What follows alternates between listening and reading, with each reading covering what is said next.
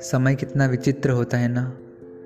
समय हमारे साथ हो तो हम स्वयं को राजा मान लेते हैं। और अगर वही समय हमारे विरुद्ध हो जाए तो रंग बनने में समय नहीं लगता। इसलिए मनुष्य की एक आदत होती है।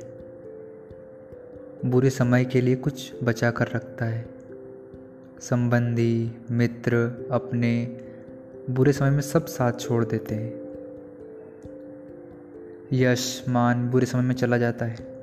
व्यक्ति सोचता है क्यों ना धन संचय करा जाए।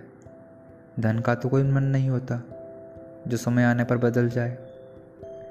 संसार कहता है कि धन का संचयन करते रहो। बुरे समय बुरे समय पर काम आएगा ही।